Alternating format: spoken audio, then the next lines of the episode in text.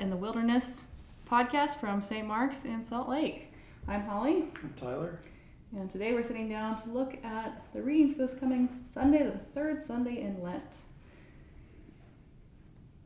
And we are prayerfully reading through these passages of Holy Scripture and teasing out uh, phrases, images, the lines that strike us uh, today in the manner of Lectio Divina. Uh, approaching Scripture not just as an ancient text, but a living word that is contemporary in us, in our lives, in our context today. So we'll start with our collect for Holy Scripture and then the collect for this coming Sunday. The Lord be with you. And also with you. Let us pray. Blessed Lord, who caused all holy scriptures to be written for our learning, grant us so to hear them, read, mark, learn, and inwardly digest them, that we may embrace and ever hold fast the blessed hope of everlasting life, which you have given us in our Savior Jesus Christ, who lives and reigns with you and the Holy Spirit, one God, forever and ever. Amen. Almighty God, you know that we have no power in ourselves to help ourselves. Keep us both outwardly in our bodies and inwardly in our souls, that we may be defended from all adversities which may happen to the body, and from all evil thoughts which may assault and hurt the soul. Through Jesus Christ our Lord, who lives and reigns with you in the Holy Spirit, one God, forever and ever. Amen.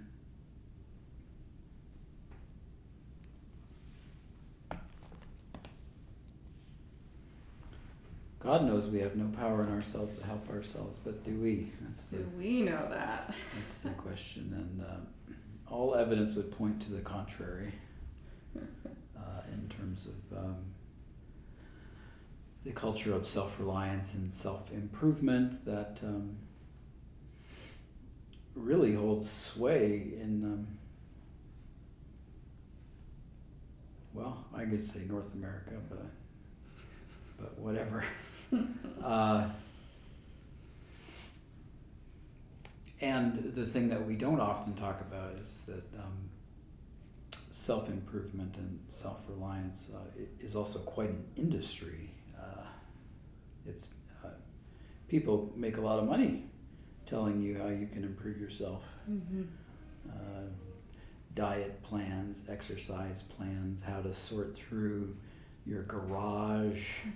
You know, I mean, it's just really every corner of the of human experience uh, has been uh, commodified, and as a result, uh, subject to um, ways that you can make it better all by yourself. And I, I, don't deny that uh, you know Marie Kondo might help you if you've got too many pairs of socks or something. Um, but if that's the way we approach uh, everything in our life, pulling ourselves up by our bootstraps and relying on our own efforts, um, that be, quickly becomes a, a rather dry well to which we trudge to look forward to the gospel uh, a little Mhm. bit.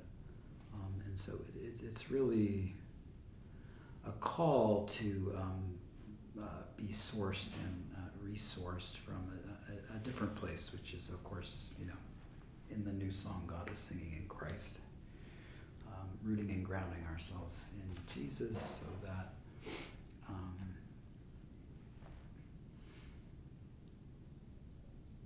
something other than our own efforts uh, begins to uh, be what buoys us up, you know. Mm-hmm. B O U B U O Y B U whatever. Yes. Buoy buoy. Buoys In Canada we say sure. buoy. Buoys us up. And we've said it before and we'll say it again, but I think important to watch for the ironic ways uh, that we take up projects of self improvement and self reliance for Lent as Lenten practices, we think. Uh, but the, the spirit of the season actually is uh, to learn and live from uh, the knowledge that we have no power in ourselves to help ourselves and that's okay. God will help us. There is something else that's it's reliance on God that uh, is to be learned in the Lenten wilderness. Yeah, and it's it, it's the great uh, well powerlessness is the doorway to grace, right? The way Uh, we access it. yeah, and that's what everybody in a twelve-step program knows, um, and the healing and um, transformation that takes place in those humble, nondescript but radiant gatherings uh, all stems from uh, seeing the dead end of self reliance and self improvement and uh, opening to, uh, you know, power greater than ourselves. That's right. Um,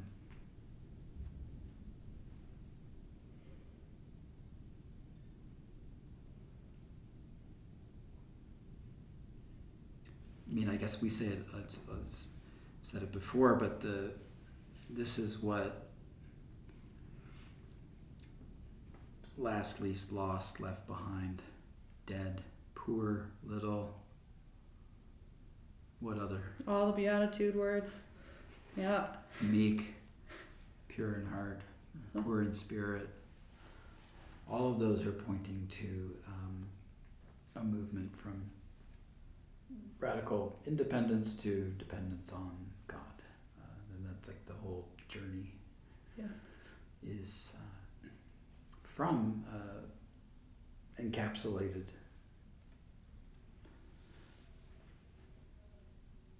isolated uh, reliance on self to Mhm. something else. Right? And sometimes it takes time in the desert for us to learn that when all of our own working goes dry, it doesn't work. Mhm. Um, to learn that God can provide for us in those places of having no power in ourselves. Mhm. So, water from the rock, There is manna that. every morning. Yes. So, let's read Exodus.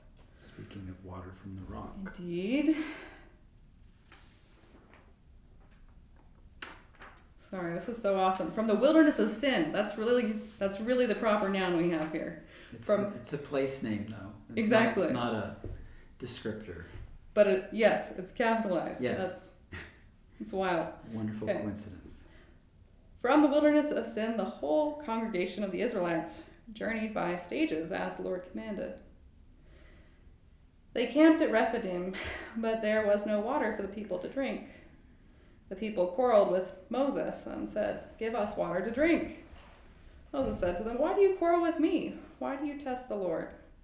But the people thirsted there for water. And the people complained against Moses and said, Why did you bring us out of Egypt? To kill us and our children and livestock with thirst? So Moses cried out to the Lord, What shall I do with this people? They are almost ready to stone me. The Lord said to Moses, Go on ahead of the people, and take some of the elders of Israel with you. Take in your hand the staff with which you struck the Nile, and go. I will be standing there in front of you on the rock at Horeb. Strike the rock, and water will come out of it, so that the people may drink. Moses did so in the sight of the elders of Israel. He called the place Massah and Meribah, because the Israelites quarreled and tested the Lord, saying, Is the Lord among us or not? The word of the Lord. Thanks be to God.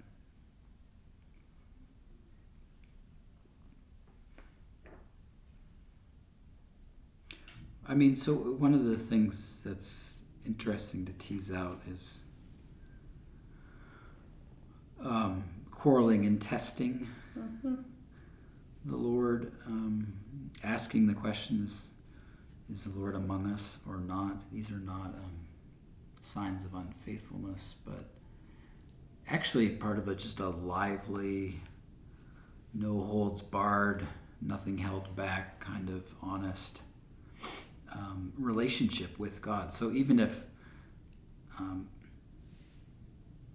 they're speaking out of kind of their delusion or something, their ignorance, uh, the thing to, the first thing to notice is is their willingness just to lay it out hmm with God, right? And to, um, we were talking last night, right? Wasn't it? Mhm. In That the, formation. the Lenten series about just prayer as sort of uh,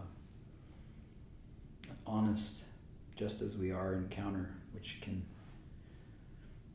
include quarreling Mhm. and testing the Lord and asking the Lord questions. In fact, that that that's encouraged. Mhm. But we think uh, often of prayer probably because f- for a lot of people, the primary experience of prayer is what's said in church on a Sunday.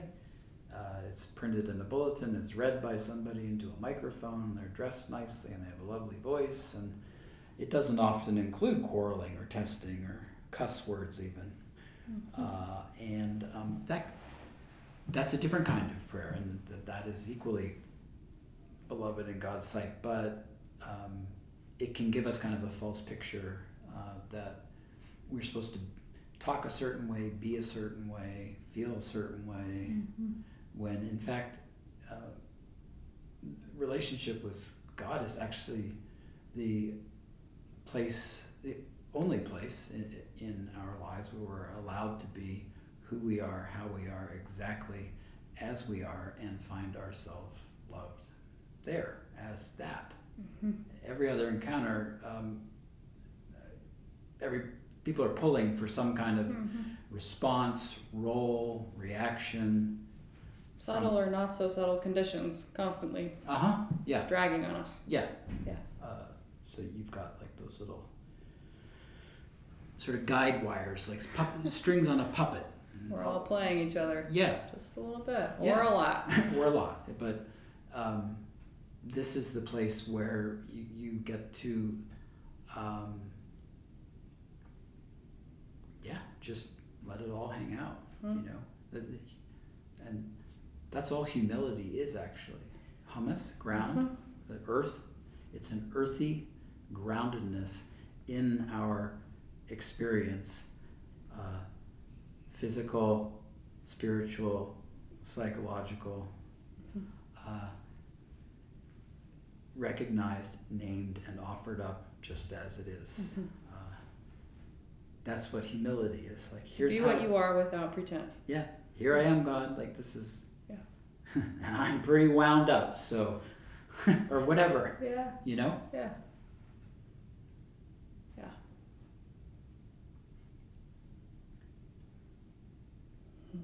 What do you hear? There's the whole water from the rock connection, obviously, Mhm.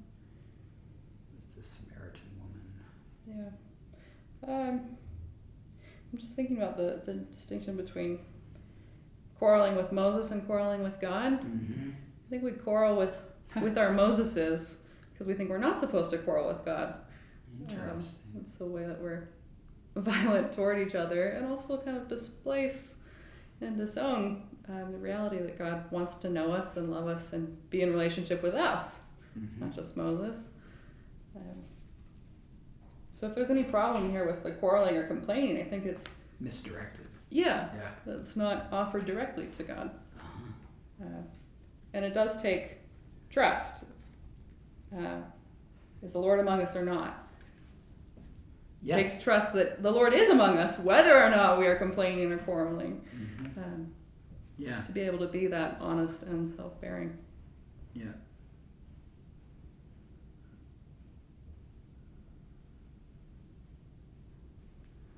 Yeah, and um,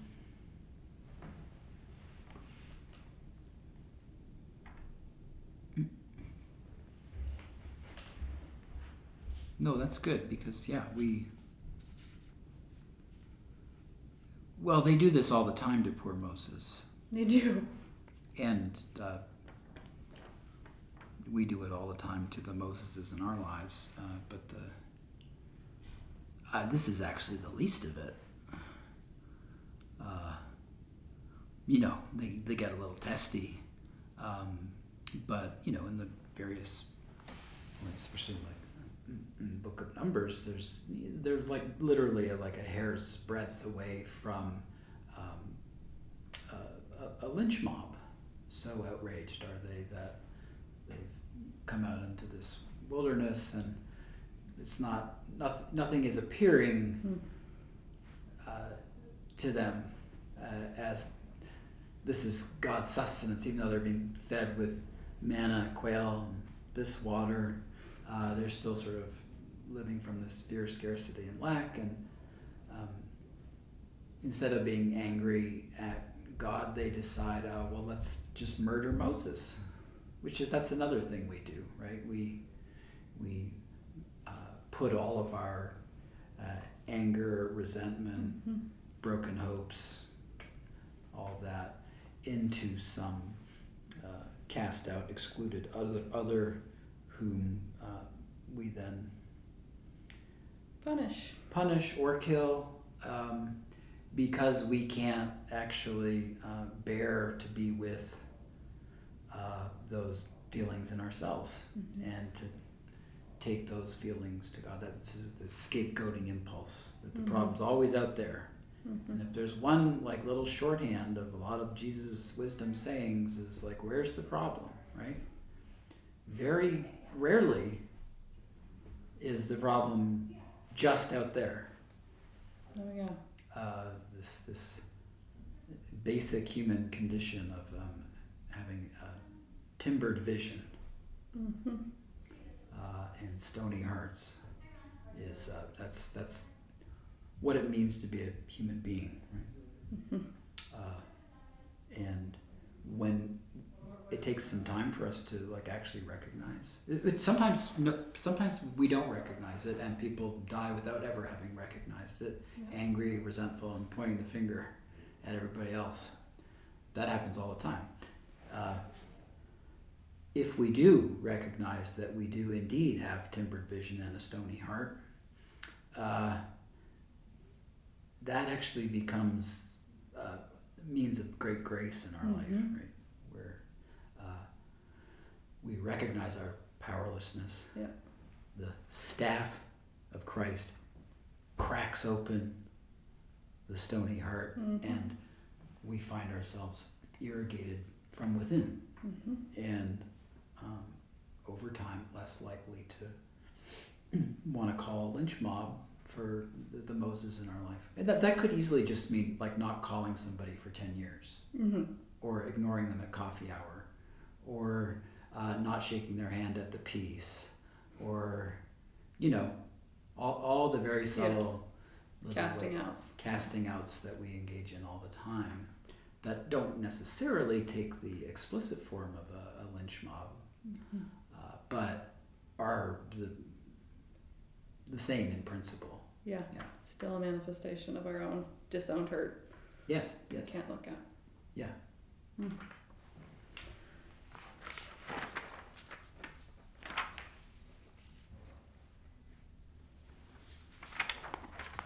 Do the psalm. Psalm 95. Um, by Holvers. Okay. Come, let us sing to the Lord. Let us shout for joy to the rock of our salvation. Let us come before his presence with thanksgiving and raise a loud shout to him with psalms. For the Lord is a great God and a great King above all gods. In his hand are the caverns of the earth, and the heights of the hills are his also. The sea is his, for he made it, and his hands have molded the dry land. Come, let us bow down and bend the knee, kneel before the Lord our Maker. For he is our God, and we are the people of his pasture and the sheep of his hand. Oh, that today you would hearken to his voice. Harden not your hearts as your forebears did in the wilderness at Meribah and on that day at Massah when they tempted me. They put me to the test, though they had seen my works. Forty years long I detested that generation and said, This people are wayward in their hearts. They do not know my ways. So I swore in my wrath, they shall not enter into my rest.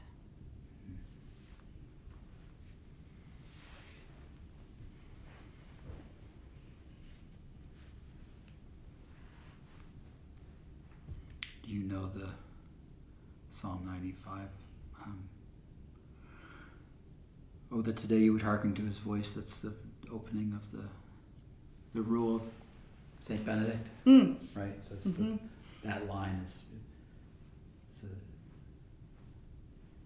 a, I, I think in Utah, especially, obedience gets kind of a bad rap. You know, obedient means just doing as you're told. Um, but in the in another sense, like in the monastic sense, uh, it means kind of an open, attentive, uh, receptive listening to um, the movements of the, the spirit in our in our heart and Mm-hmm. within and among people, and uh, listening to something other than these uh, sort of stale commentaries about self, other, world, and God that um, characterize much of our waking existence. Oh, You know? constantly Yeah, on the hamster wheel. Yeah. The same squeaky stories. yeah, Yeah.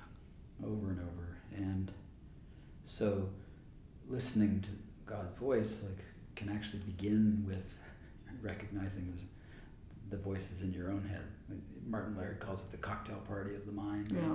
Uh, and so, no, well, there's that voice. There's it, embarrassingly uh, unoriginal and very boring if you spend any time with your Uh-huh. own mind.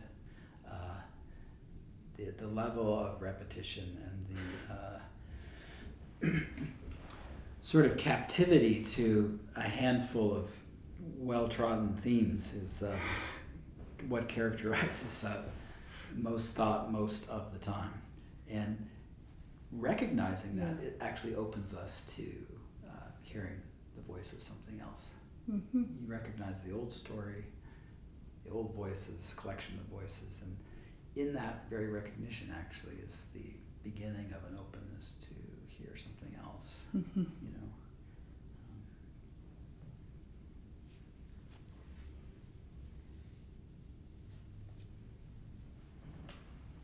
Shall not enter into my rest.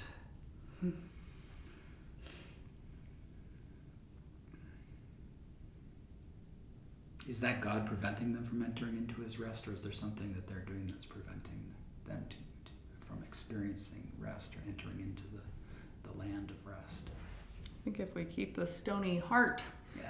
there's just an imperviousness to us uh, when when we are run, when we're driven by the uninterrupted. There's no space. Mhm. Uh, these constant stories um, imposed onto everything we experience, Mhm.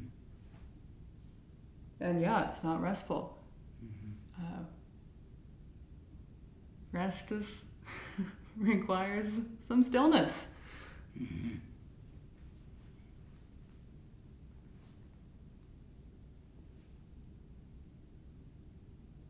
The rest is always there. Yeah, and and it's coming before His presence uh, Mm. with thanksgiving. Mhm. I mean, it's it, this is a, a psalm of thanksgiving, but you can you can come in. Let us come before His presence with whatever you got. Sure. That's kind of the whole point. Um, Yeah. And that's that's the one danger, is that like the psalms are uh, liturgical texts, right? Used for particular Yeah. things in the worship of the liturgy. And the Psalms as a whole show us the very important thing that we can come just as we are, however we're feeling, even if it means telling God that God needs to wipe out the children, grandchildren, great great grandchildren of our enemy, like whoever our Yeah. enemies for that moment, that day, you know. Yeah. Anger, desire for revenge, lamentation, dereliction, it's all in praise, thanksgiving. And Yeah. so that taken as a whole, the Psalms really show us to come as you are. So you have to just remember that big, broad Mhm. framing of come as you are and our, our rich and varied emotional life Yeah. being, being honored Yeah. as prayer in the Psalms. And then th- this is one instance. It's not just saying whenever you come, make sure you're coming with thanksgiving. Yeah.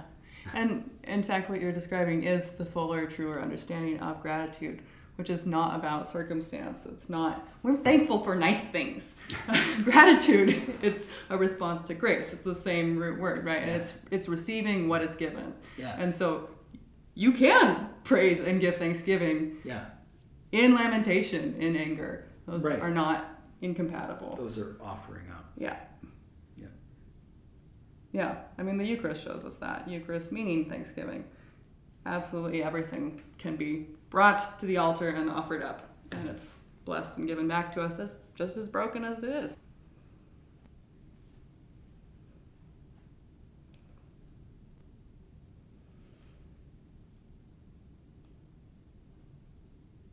But also touched and transfigured.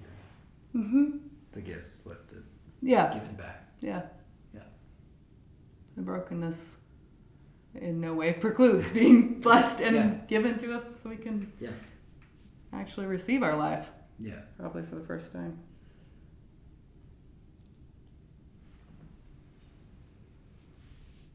Yep. Okay. Do Romans here? Is it? Yeah.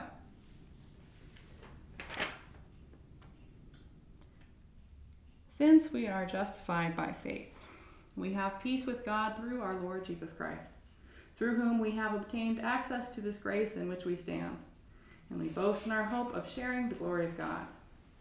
And not only that, but we also boast in our sufferings, knowing that suffering produces endurance, and endurance produces character, and character produces hope. And hope does not disappoint us, because God's love has been poured into our heart through the Holy Spirit that has been given to us. For while we were still weak, at the right time Christ died for the ungodly. Indeed, rarely will anyone die for a righteous person, though perhaps for a good person someone might actually dare to die. But God proves his love for us in that while we were still sinners, Christ died for us. Much more surely, then, now that we have been justified by his blood, will we be saved through him from the wrath of God. For if while we were enemies, we were reconciled to God through the death of his Son, much more surely, having been reconciled, will we be saved by his life. But more than that, we even boast in God through our Lord Jesus Christ, through whom we have now received reconciliation. The word of the Lord. Thanks be to God.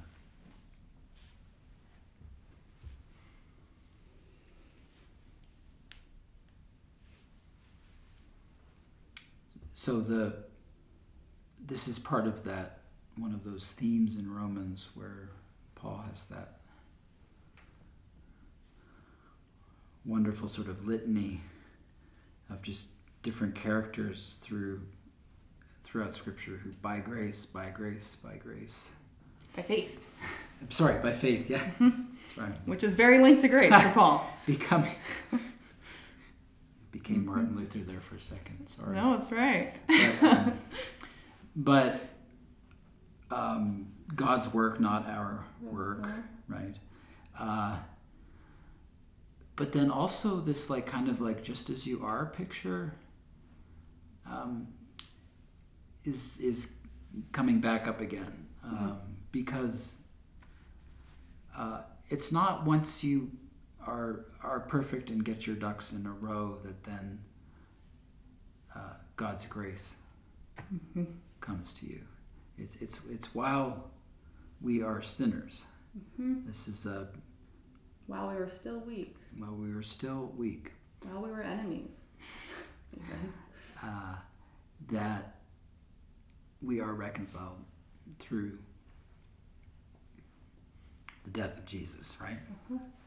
And so there's this um, kind of like underground stream, if you will, here that, that keeps on trying to remind us this has nothing to do with uh, making ourselves um, pleasing in God's sight. Uh, uh, in fact, the quicker we drop that whole project and uh, present ourselves uh, as we are, the more quickly we will uh, realize what, sort of what, what, what kind of a dead end that whole project Mhm. is, right? Yeah, dropping that, we can enter into the rest.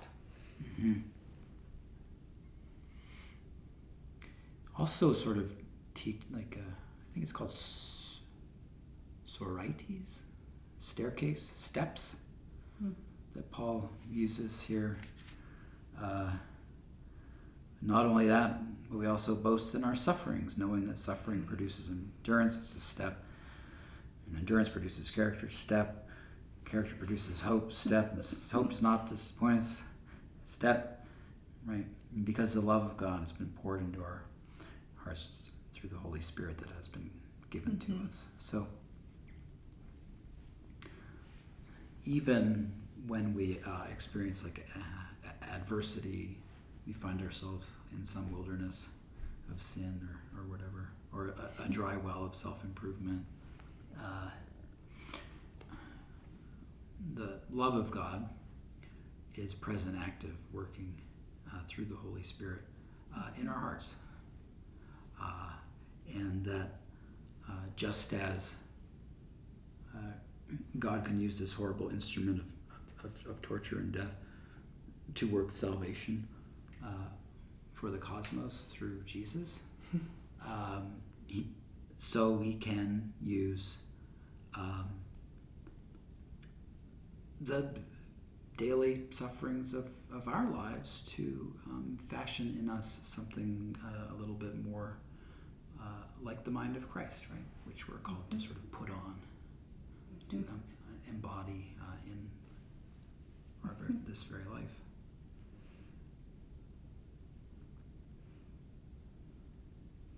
Tell me about the staircase thing. I'm, I'm hearing, I'm talking about this whole chain. This does that, and then that does this. And there's a way that, because God's love has been poured into our hearts through the Holy Spirit that's been given to us, sort mm-hmm. of undoes it all, or undoes the illusion of, of steps as, as progress or as some as it's, another self-improvement project. It's not a right? staircase from one place to another. It's I think it's much more like a I think it's more like a Mobius strip or something like that. Mm. Um, that when when our sufferings are held in the tender mercy of God, right? The dawn from on high that breaks mm-hmm. upon us, all that. When we can approach uh, the difficulties in our life with that same kind of tenderness with which God holds them, um, there actually is this thing called redemptive suffering, mm-hmm. right? Now, that's kind of like an illegal to say that in terms of liberal Protestantism, mm. but uh, it is true. It is that um, when we open to the love of God, the healing and the grace of God, uh, di- difficult, not while we're going through it most of the time. Most, if you say, "Oh, this is great, thank you for the gift of this whatever," mm. you're probably just splitting off and dissociating from the experience. Yeah. But in retrospect, uh, this has been true in my life a number of times. Um, that the thing that was most difficult hardest to get through, even a threat mm-hmm. to my life, becomes actually a source of the greatest grace. Mm-hmm. So the uh, out of that wound, if you mm-hmm. want to do that, mm-hmm. if you, out of that wound comes the, the healing waters of, mm-hmm. of love, right? Um, yeah. And that's just true. It's just true. And it's good news because we are all suffering. So don't tell me God can't use that. No. That I'm alone in it. That there's no hope yeah. there. Like, yeah. right? It yeah. has God of course God can save us in our sufferings. And if, if that's off the table, I'm out. Like that's the whole For real. The whole thing. Yeah. Yeah. I mean the whole point is God is God yes. with us or not? Yeah. And in this wilderness of sin, yeah. Whatever it happens to be. Yeah. Uh, yeah, he is present, active, mm-hmm. working, springing out of an apparently hard rock to yeah. uh, water our yeah. parched lips. Um, it is true that God loves us and wills our flourishing, right? Yes. God does not want us to languish in suffering. Or uh, and to... doesn't inflict it on us capriciously. It's yeah. important to know that. That's how we can trust that God is with us.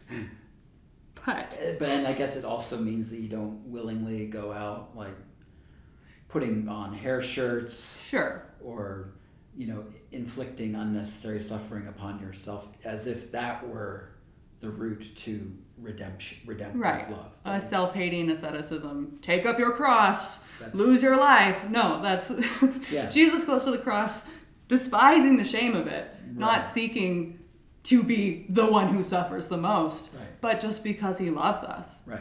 And will go to the ends of the earth. Yes. Won't leave us alone in anything that we suffer, even yeah. death.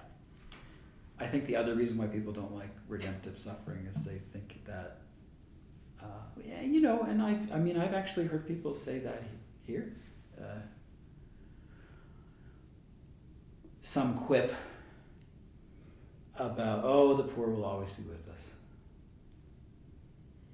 So,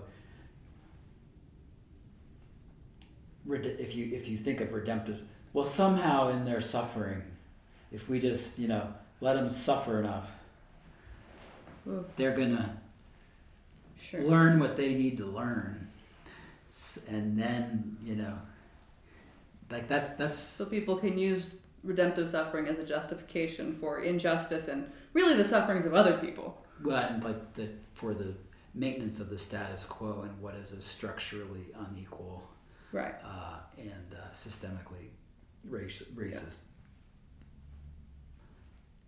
cultural setting. Yes. Yeah. Yeah.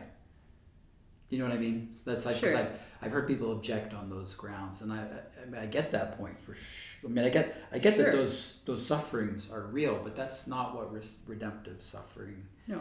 means. It's not just a, a way of stepping over Lazarus outside your gate. Right. You know.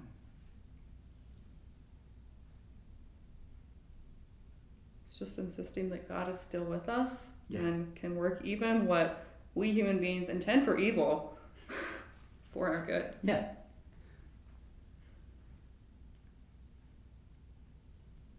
We're gonna have to pause. All right, we'll take a break, Yeah. then come back for the gospel. All right, and we're back to talk about the gospel. This is from fourth chapter of John. Jesus came to a Samaritan city called Sychar, near the plot of ground that Jacob had given to his son Joseph. Jacob's well was there, and Jesus, tired out by his journey, was sitting by the well. It was about noon. A Samaritan woman came to draw water, and Jesus said to her, Give me a drink. His disciples had gone to the city to buy food. The Samaritan woman said to him, How is it that you, a Jew, ask a drink of me, a woman of Samaria? Jews do not share things in common with Samaritans. Jesus answered her, If you knew the gift of God and who it is that is saying to you, Give me a drink, you would have asked him, and he would have given you living water. The woman said to him, Sir, you have no bucket, and the well is deep. Where do you get that living water?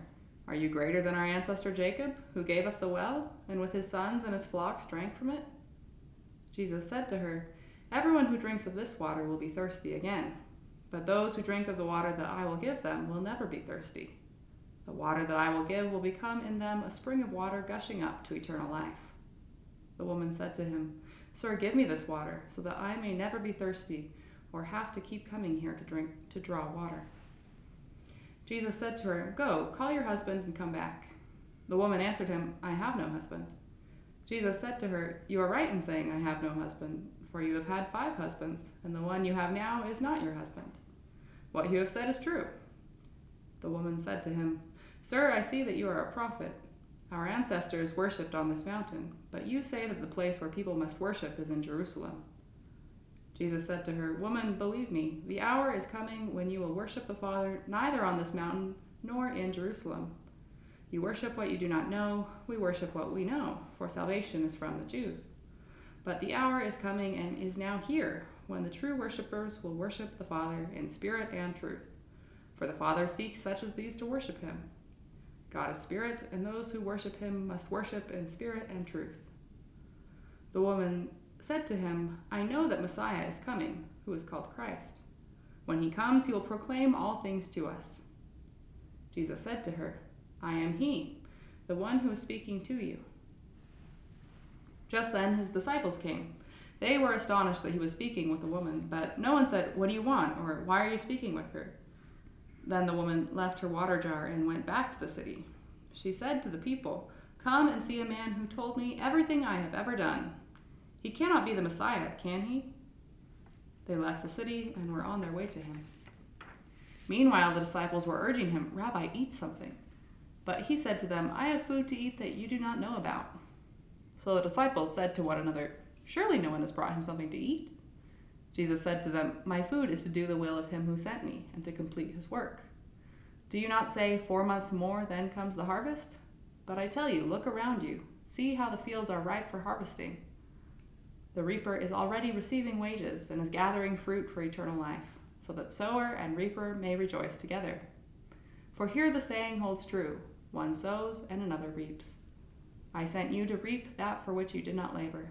Others have labored, and you have entered into their labor. Many Samaritans from that city believed in him because of the woman's testimony. He told me everything I have ever done. So when the Samaritans came to him, they asked him to stay with them, and he stayed there two days. And many more believed because of his word. They said to the woman, It is no longer because of what you said that we believe, for we have heard for ourselves, and we know that this is truly the Savior of the world. The Gospel of the Lord. Praise to you, Lord Christ.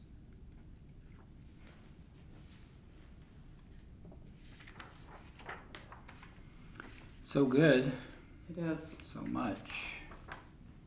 It might be our longest regular Sunday Gospel. Oh, yes.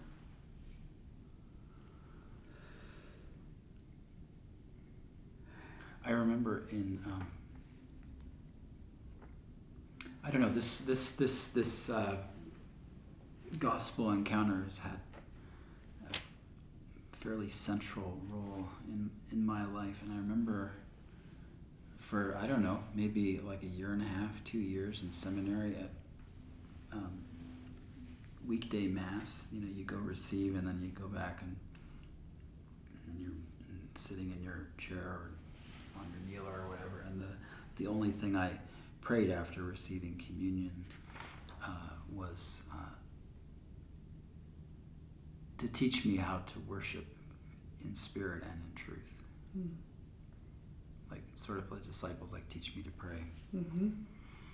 Uh, teach me to pray, to know you in such a way that that uh, those waters gushing up to eternal life um, become the um, ground from which I live, uh, and that I might uh, be able to um, live from that um, regardless of circumstance. So, not in Jerusalem, not on at Jacob's well, but always and everywhere. Mm-hmm. Um,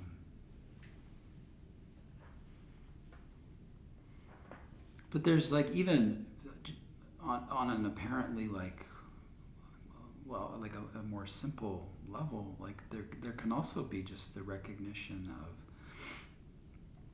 the humanity of Jesus especially in John's gospel where the the dig is that he sort of glides across the he's six feet over six six inches over the ground you know Mhm. the whole thing and uh, which isn't really true either but you know because he he weeps at the tomb Mhm. and all this but this is one of those instances where the kind of like uh, lofty all-knowing uh, discourse prone jesus of john's gospel uh, is revealed in his utter humanity uh, where he's, he's thirsty you know if he becomes like us in every aspect in order to draw us home to the father then it's important for us to sort of just remember that uh, everything that we experience, Jesus himself experienced, right? Mm-hmm. Um, so the thirst.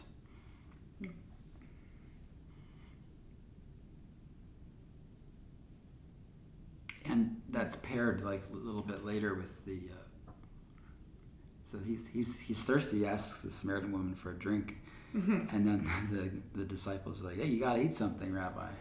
Mm-hmm. And he's like, "I have food that you don't know about." So he's, but you see Yeah. both at the same time, right? Yeah. It's the, the utter humanity. He's tired. He's sitting down by the well and uh, asks for a drink, and then when, and then almost in the same breath, not really because Mm-hmm. when Jesus talks in John, it takes a lot of breaths, but almost in the same breath, uh, he sort of comes from that other perspective that Mm-hmm. I have food that you don't know about. That means that even when I'm hungry, I, I'm not hungry in an ultimate sense or something.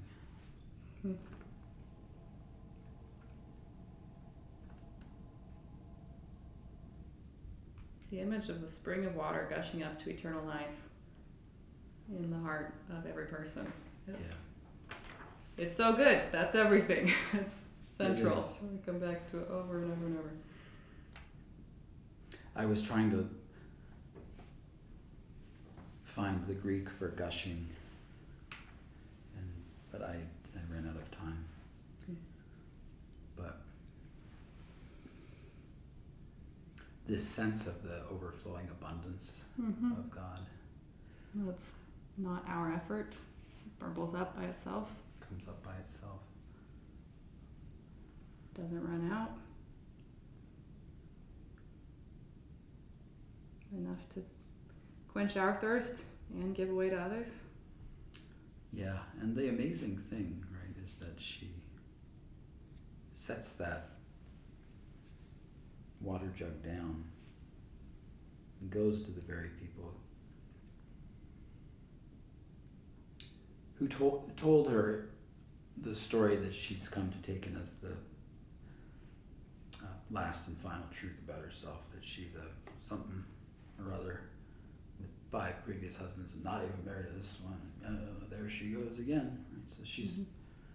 come to take that story that other people's tell about her as the truth and the encounter with Jesus, the encounter with the the waters gushing up to eternal life in the in the well of the heart uh, undoes that story, and she knows herself as uh, first and foremost as beloved. The thing that's not said is like it's told me everything I ever did, and then what's not said is and still loves me, Mm-hmm. Right? Uh, so that all comes undone. She puts the bucket down and goes somehow as the uh, carrier of that living water to the very people who cast her out, shamed her, and excluded her. I mean, it's a it's a profound uh, individual conversion, Mm-hmm. but it's also a, a beautiful picture of the entire path of discipleship from Mm-hmm.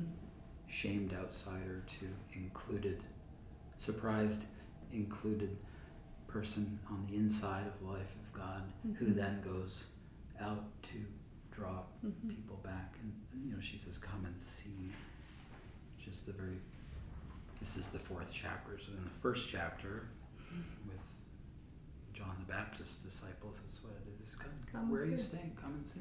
Yeah. So she, She's the first evangelist in John, right? She yeah, goes out in this uh, overflowing spirit of generosity and forgiveness. mm-hmm. um, not uh, you know pious or willed way just naturally flowing out from what she received in being loved unconditionally yeah. to say come and see there's a different way There's a different way to do this whole thing, yeah. Um, and you know, it's worth, I think, probably reflecting on this line: uh, "Everyone who drinks of this water will be thirsty again," because um, this is kind of pointing to those those things that appear Mm. to quench our thirst, but actually only uh, make us more thirsty, sort of like um, like drinking salt water. mm-hmm. Um, and, you know, I was very much a fan of uh, Robert Louis Stevenson as a child, and um, I heard tell of such things, and so I, I tried drinking salt water, and it's true. It does make you very thirsty. You know, I wanted to see if that was true, and it, it is. But where do we do that in our lives? Like, what, Mhm. what uh, are we? What water uh, are we drinking from, other than the waters gushing up to eternal life, the life of Christ in us? Uh, what water are we drinking from that um, really just makes us uh, more thirsty? doesn't satisfy Mm-mm. end up in the same rut of the same story still trying to convince your nasty neighbors that you're not so bad after all doesn't work Yeah, or actually, well, you know, three of those husbands died. right Yes, and or whatever, you know.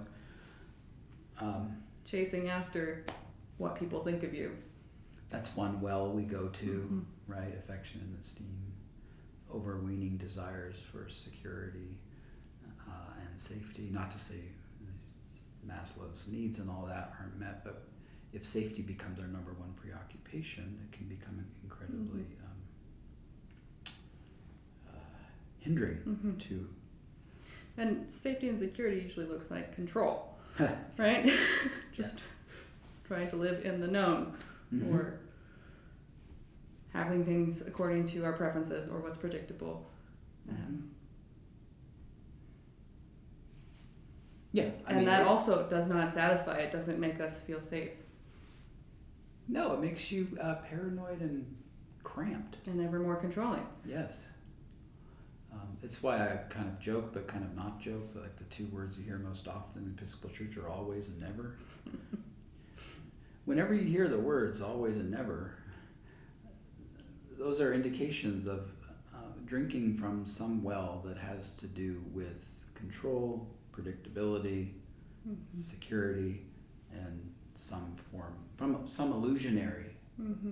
illus- illusory uh, safety Mm-hmm. that we think that that never done it that way. We've always done it this way. But what what really is at stake? I mean, that there's a threat actually to Yeah.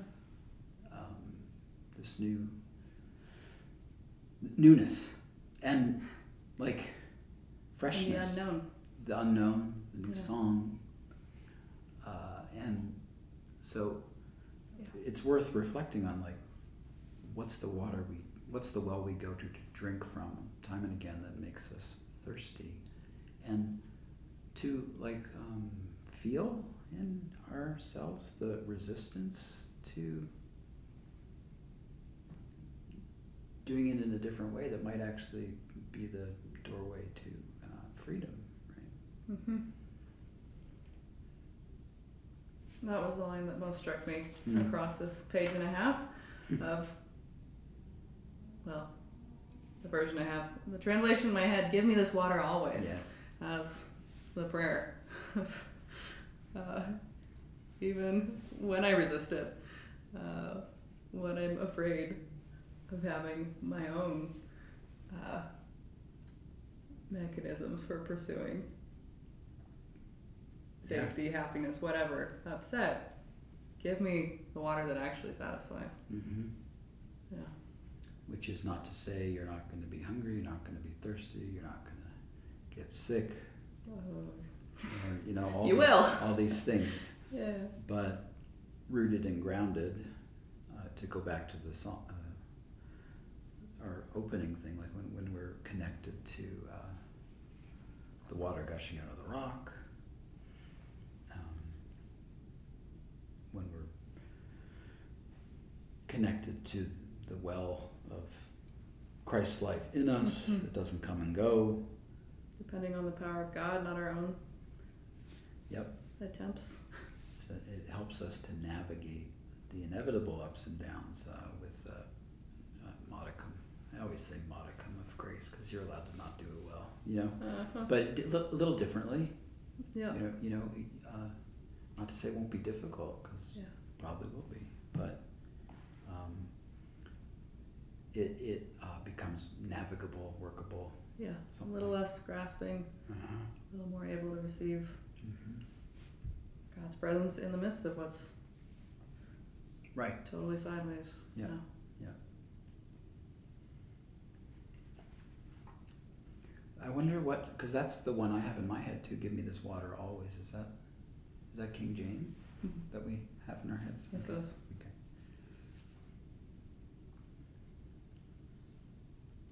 So, It's a great line to voice as a prayer. oh my God, Yeah. yeah. And also to recognize our thirst. Right? Yeah. Like that's that's why the, the say the misdirected pursuit of something to quench our thirst is actually in a certain way good, normal, natural, uh, because there's something in us that knows it's made for happiness. Mm-hmm. We're not meant to just be thirsty, parched souls Mm-hmm. in it. And okay, fine, we look in the wrong place, but that's just the human condition, you know.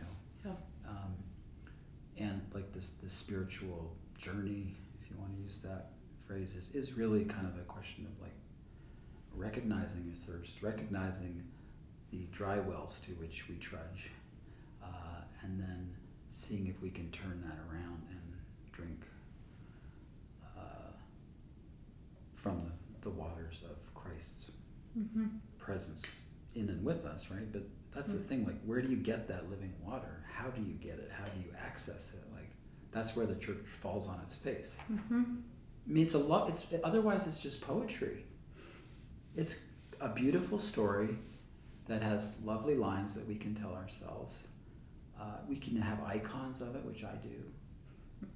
But unless we know and practice um, the the basic habits of heart, spiritual disciplines, whatever you want to say, uh, spiritual practices, uh, unless we use those in service of contacting the living water that is at the very ground of our being, um, it, this remains notional. Mm-hmm. Um, and nobody's ever entered the kingdom of heaven by having the right ideas between their ears. It Just doesn't work. No. You don't think your way there, right? Yeah. So, so what are the, what would you say? Where do we, where do you get that living water? Okay, well, Jesus, but then, Mm-hmm. But how? yeah. Yeah. What's the bucket for that well? uh, or the staff that hits Yeah, that right? rock. Yeah, yeah, yeah. yeah. Um, spending time in scripture, opening to God in silence, serving Mhm. our neighbor, Mhm. uh, Being fed in Eucharist. being fed in Eucharist, corporate worship, joining that chorus of praise. Mhm. Um,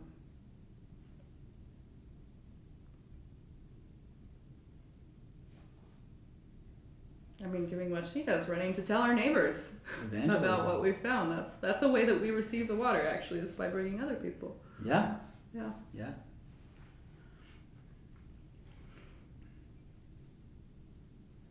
And I, I would add to that too, um, since we're in Lent, you know, like, like really going into that desert, that wilderness, that place where our usual ways of distracting ourselves from ourselves, you know, being distracted from distraction by distraction, as uh, T.S. Eliot would say, um, we sort of put that aside and um, and in that kind of um, rather barren, featureless uh, desert without our usual props. Uh, we see the usual tricks our mind gets up Mhm. to, our heart gets up to. This is stupid, it's a waste of time, blah, blah, blah. I'm doing it better than everybody else, I'm doing it worse than everybody, you know, comparing mind, all this stuff you see. But then once that kind of um, falls away, then it's as if uh, in that winnowing process, in that falling away, we, we start to be able to, to see with, um, with the eyes of the heart, right? With- Then we start to notice that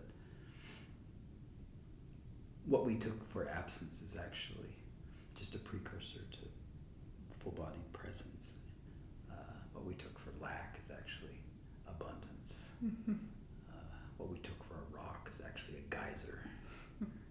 You know, all this. Yeah. Uh, so the, um, the, the will desert uh, solitude of, uh, of, of Lent, of making a little space, can Mhm. be another one of those little Mhm. disciplines.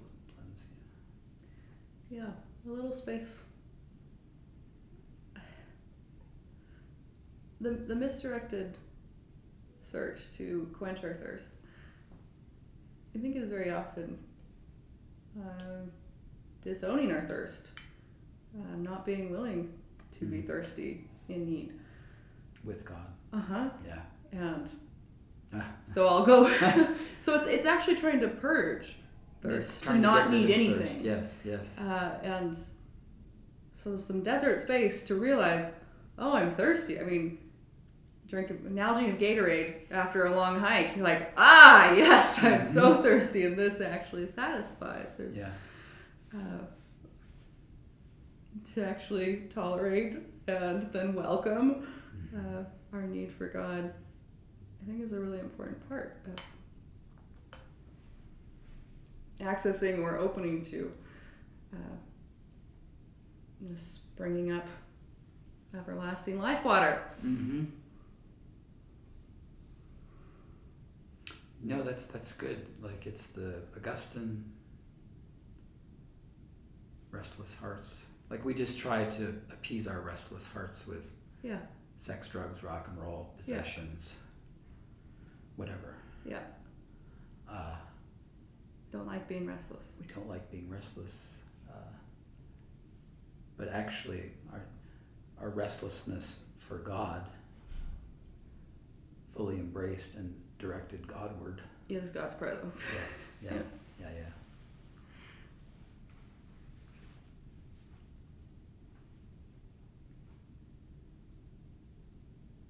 Yeah, it sort of turns inside out.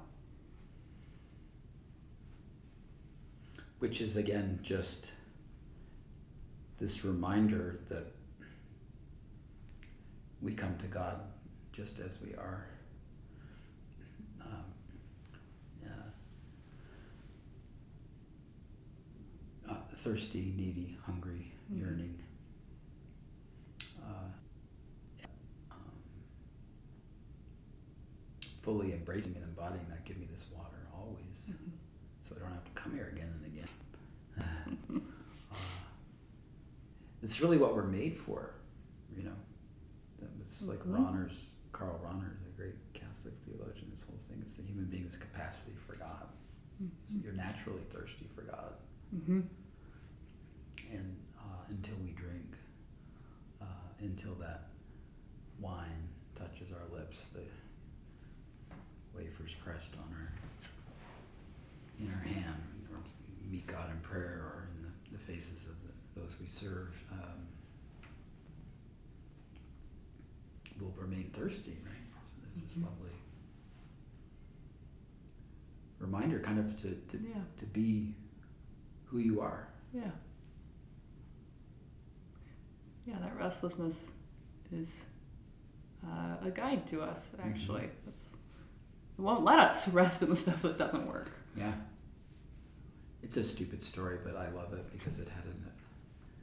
I was just so shocked by it, but in, I think it was 1999, this golfer, David Duval, who battled Tiger Woods at the height of his powers and uh, shot 59, which is a very low Mhm. score.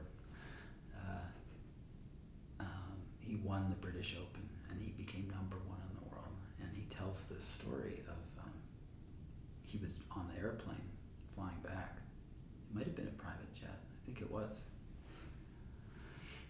Flying his own jet back from winning the British Open um, and number one in the world. And he sort of like looked around and said, uh, "Is this is this all there is? Like, Hmm. I did it, and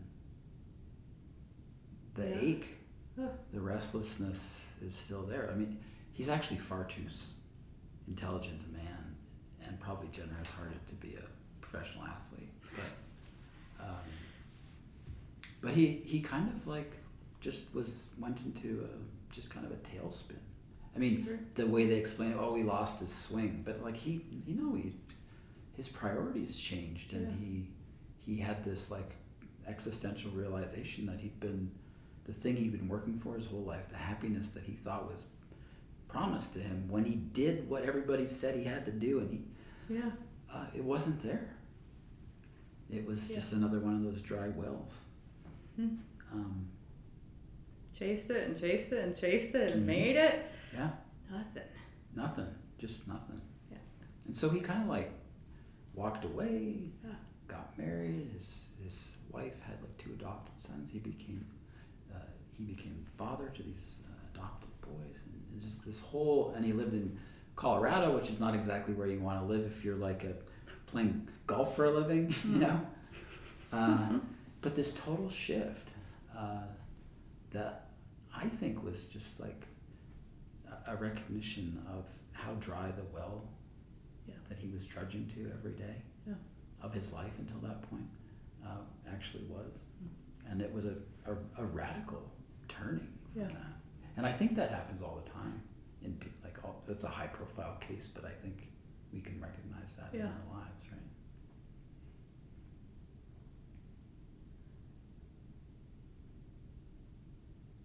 I saw this before. I love the women at the empty tomb window that we've Mm. got in our church here so much, and it's it's split in two.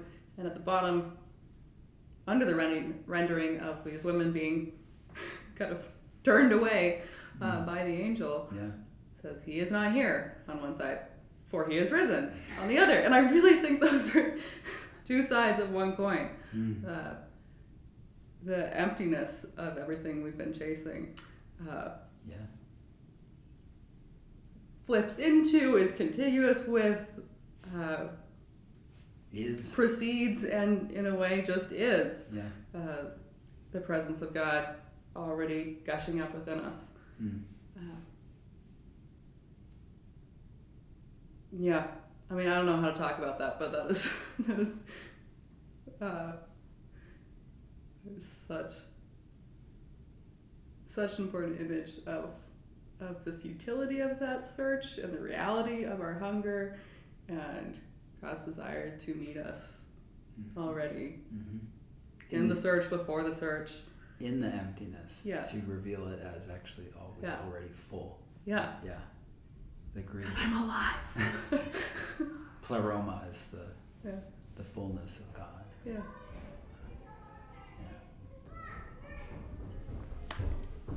We good? I think Hear so. little voices, so goodbye everyone. Take God bless. care. Yeah, see you next week. All right.